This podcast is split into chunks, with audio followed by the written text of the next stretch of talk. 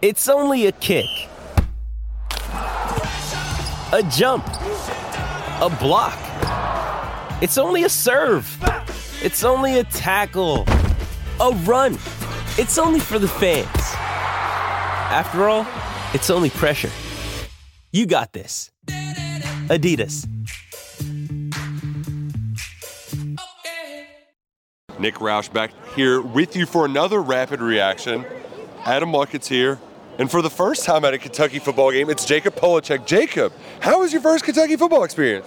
It was interesting, that's for sure. The first half, a uh, little slow start, but we got it going in the second half, so it was a fun time. Little did he know, Luckett, that this is just what happens when Kentucky plays EKU. It's going to be ugly, and then they're going to figure it out, and then they're going to win the damn I ball I thought game. I was going to have to put my arm around him and show him the exits here in about the middle of the first quarter, but Kentucky figured it out in the second half.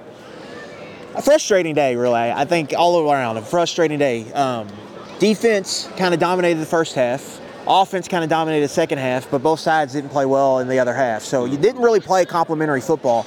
And then special teams make some good plays. Barion Brown sets up the touchdown reception there at the end of the first half, but you get a kick block, a punt block, first possession of the game sets up EKU's only, our first touchdown.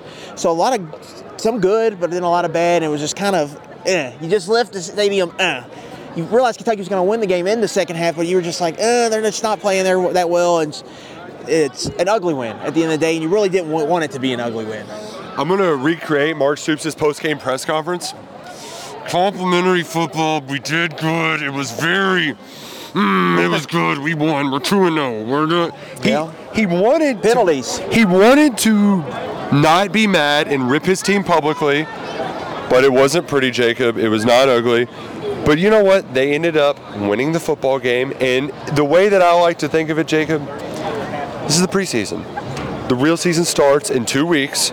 So you got to. You, you didn't lose the preseason game. You're two and oh. zero. You just keep moving forward. Keep pushing forward. Yeah, a win is a win. I think there were some good things to take from that, but yeah, like I said, a win is a win. So See, and that's that's Mr. Polachek. He's coming in not too hot, going to be reserved, not bringing the hot takes out for. But I am curious before we get into the spiciest meatballs we have to offer on this take quake. What was your favorite part of this? This is your first Kroger Field atmosphere. You got to enjoy all the sights and sounds. Favorite part of this beautiful facility?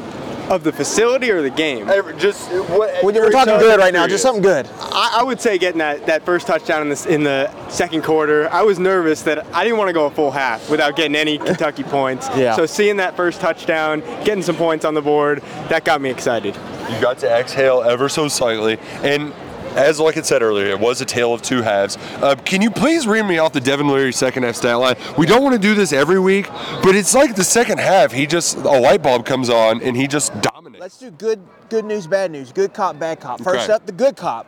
Devin Leary in the second half against EKU, 10 of 13, 198 yards, three touchdowns, 15.2 yards per attempt, eight consecutive completions to end the game. Of course, Kentucky scores on four straight touchdown drives. Yep. And that's not even counting his 25 yard touchdown pass to Tayvion Robinson. So you throw that in there, numbers are even better. Yep. But the first six drives, Kentucky was an absolute poo poo platter on offense. It felt like every time Leary was going to throw an accurate pass, the receivers didn't run through their routes. They didn't finish their Again- routes. Or it was vice versa. It was he throws it on a dime and then it goes right through the receiver's Again, arm. it just felt clunky. Didn't feel didn't feel clean. Nope, nope. just the running let's go- game struggled too. The running game really didn't. Yeah, but they're not they're not committing to the run. So I don't really want to be too hard on the running game because when you look up the numbers, they're, real, they're they do some good things, but they're not committing to the run. They're very much in a pass first mentality right now. And when you're in pass first mentality, you can't have a lot of incompletions. If you have incompletions, put you behind the chains. You don't establish a rhythm, and I think that's really what kind of happened early in this game. And it took them a while to get out of that rut. And then penalties were huge. The penalties were ginormous. Third and one, first possession of the game, you're gonna plow it in there, move the chains. You got a drive start, and instead, false start. You get in third and six. You have to punt. Gets the punt block. Next possession. Josh Kattus has a holding call that takes away a big run that puts you in third and long. Leary throws an interception. Uh, and on a scoring opportunity. You're right outside the red zone. So penalties are really killing this football team right now. And it's not just the offense, defense have had some penalties too. They have to clean that up. They've got to start playing cleaner. I mean, that's that's going to be the word of the week again. I, know. think they have to start playing cleaner and they have to play complementary football. Last week I felt they played some complementary football. This week I really didn't feel they played complementary football. And I think part of Mark Stoops gritting his teeth through all of that is that a lot of what he was preaching did not go into practice. But here is my overall big picture. We're going to be optimistic. We're going to be sunshine pumpers. I'm going to put on my blue tinted glasses, and I'm going to tell you that everything's going to be okay. Because you know what happened in 2021? Kentucky laid a dud against Chattanooga. 28 23. They didn't cover the spread. It was ugly. Liam Coen admitted his game plan sucked. And you know what happened? The Wildcats went and won 10 games. These FCS games have absolutely no correlation to big picture what happens this season. Uh, whether it's 2015 and you're eking out a win here, or whether you're open the season of 2014 with a 59-14 win over UT Martin, or even go back to 2018 when Kentucky blew out Murray State, it does not matter. This game does not matter big picture, except that you got out of there a win. Mark Stoops is now only four and six against the spread in these games, so maybe don't bet them.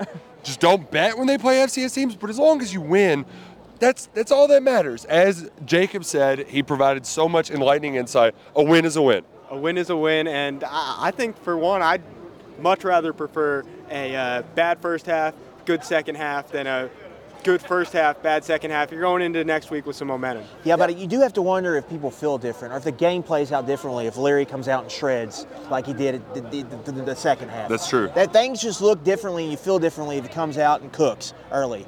What's up with the first half starts? Why are the first half offense? Why does it look like this?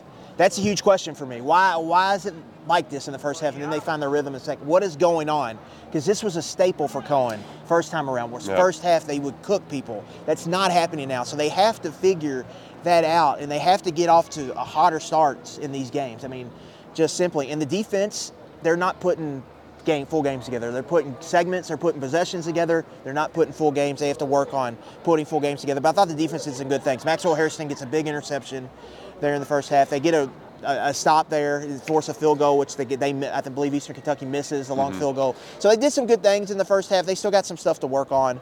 Um, they, it just feels Tre- like they Trevin lose- Wallace is good. Trevin Wallace is awesome. really, really feels like they they lose like concentration almost. Like they get a lead and they just kind of Well, and then on third downs, uh, Kentucky Third down's an issue. Still not good on either side, really, offense or defense. Uh, and as Luckett said, the operative word, they're still going to be cleaning things up when we move into week three of the preseason. I know they say it's not real, but next week we're going to have to wait till a 7:30 kickoff when the Akron Zips and Joe Moorhead returns to Kroger Field.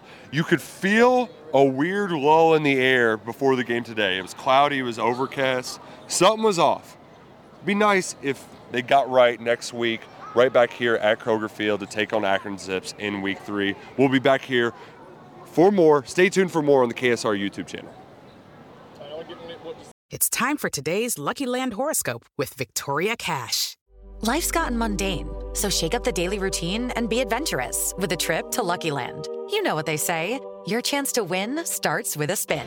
So go to luckylandslots.com to play over 100 social casino style games for free for your chance to redeem some serious prizes. Get lucky today at luckylandslots.com. Available to players in the U.S., excluding Washington and Michigan. No purchase necessary. VGW Group, void where prohibited by law. 18 plus terms and conditions apply.